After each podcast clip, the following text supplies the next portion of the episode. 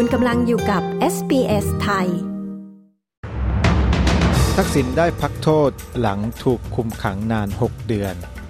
ชาววิกตอเรียยังไม่มีไฟฟ้าใช้หลังพายุถล่มจนเกิดเหตุไฟฟ้าดับครั้งใหญ่ที่สุดครั้งหนึ่งในประวัติศาสตร์ของรัฐสรรพากรออสเตรเลียไล่พนักงานสงสัยว่าหลอกขอคืนเงิน GST มูลค่า 2,000 ล้านดอลลาร์ ติดตามสรุปข่าวรอบวันจาก SBS ไทย ประจำวันที่ 14 กุมภาพันธ์ 2567 กับกระผม วาริศหนูช่วย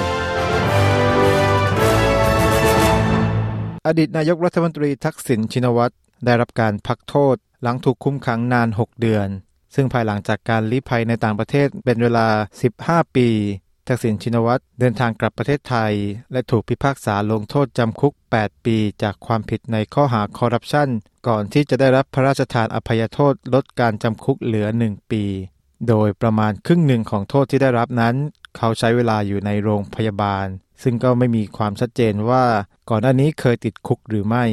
ตามกฎของกรมราชทัณฑ์ทักษิณจะได้ออกตั้งแต่วันเสาร์ที่จะถึงนี้เป็นต้นไป โดยนายเศรษฐาทวีสิน นายกรัฐมนตรีของประเทศไทยกล่าวว่า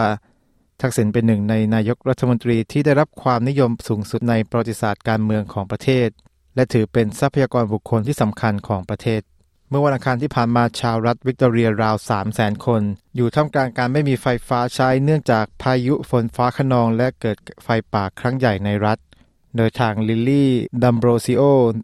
รัฐมนตรีกระทรวงพลังงานของรัฐวิกตอเรีย เรียกเหตุการณ์นี้ว่าเป็นเหตุการณ์ไฟฟ้าดับครั้งใหญ่ที่สุดครั้งหนึ่งในประวัติศาสตร์ของรัฐ ผู้ดำเนินการตลาดพลังงานของออสเตรเลีย ยืนยันว่าสายส่ง 500 กิโลวัตต์ต้องหยุดลง และเครื่องกำเนิดไฟฟ้าหลายเครื่องถูกตัดจากการเชื่อมต่อจากโครงข่าย นอกจากนี้ยังมีรายงานว่าเกษตรกรผู้เลี้ยงโคนมรายหนึ่งเสียชีวิตจากพายุรุนแรงที่พัดผ่านรัฐวิกตอเรีย ส่งผลให้บ้านเรือนหลายพันหลังต้องพังทลาย และธุรกิจหลายธุรกิจไม่มีไฟฟ้าใช้ ด้านมุขมนตรีเจสินตาอาลัน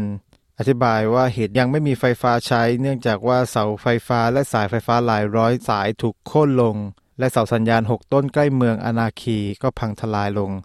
ส่งผลให้โรงไฟฟ้าลอยยังเอ ทั้ง 4 ยูนิตต้องหยุดทำงาน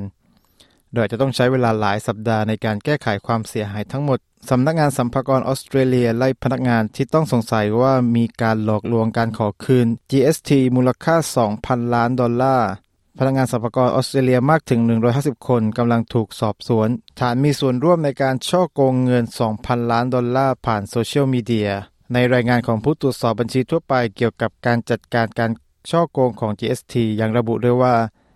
ได้เริ่มมีการสอบสวนทางอาญากับบุคคลอื่นที่เกี่ยวข้องกับการทุจริตในวงกว้าง ทั้งนี้การสอบสวนของเจ้าหน้าที่ ATO เป็นส่วนหนึ่งของปฏิบัติการ ซึ่งจัดขึ้นเพื่อมุ่งเป้าไปที่ผู้ได้รับผลประโยชน์จากการขอคืนเงิน GST ปลอม การดำเนินการดังกล่าวได้รับการจัดตั้งขึ้นหลังจากที่สำนักงานสรรพากรได้รับการแจ้งเบาะแสการช่อโกงการคืนเงิน เพิ่มขึ้นจำนวนมาก รวมถึงจำนวนหมายเลขธุรกิจของออสเตรเลีย และการจดทะเบียน GST ที่เพิ่มขึ้นด้วยเช่นกัน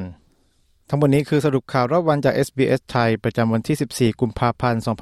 2567 กับกระผม วาริศหนูช่วย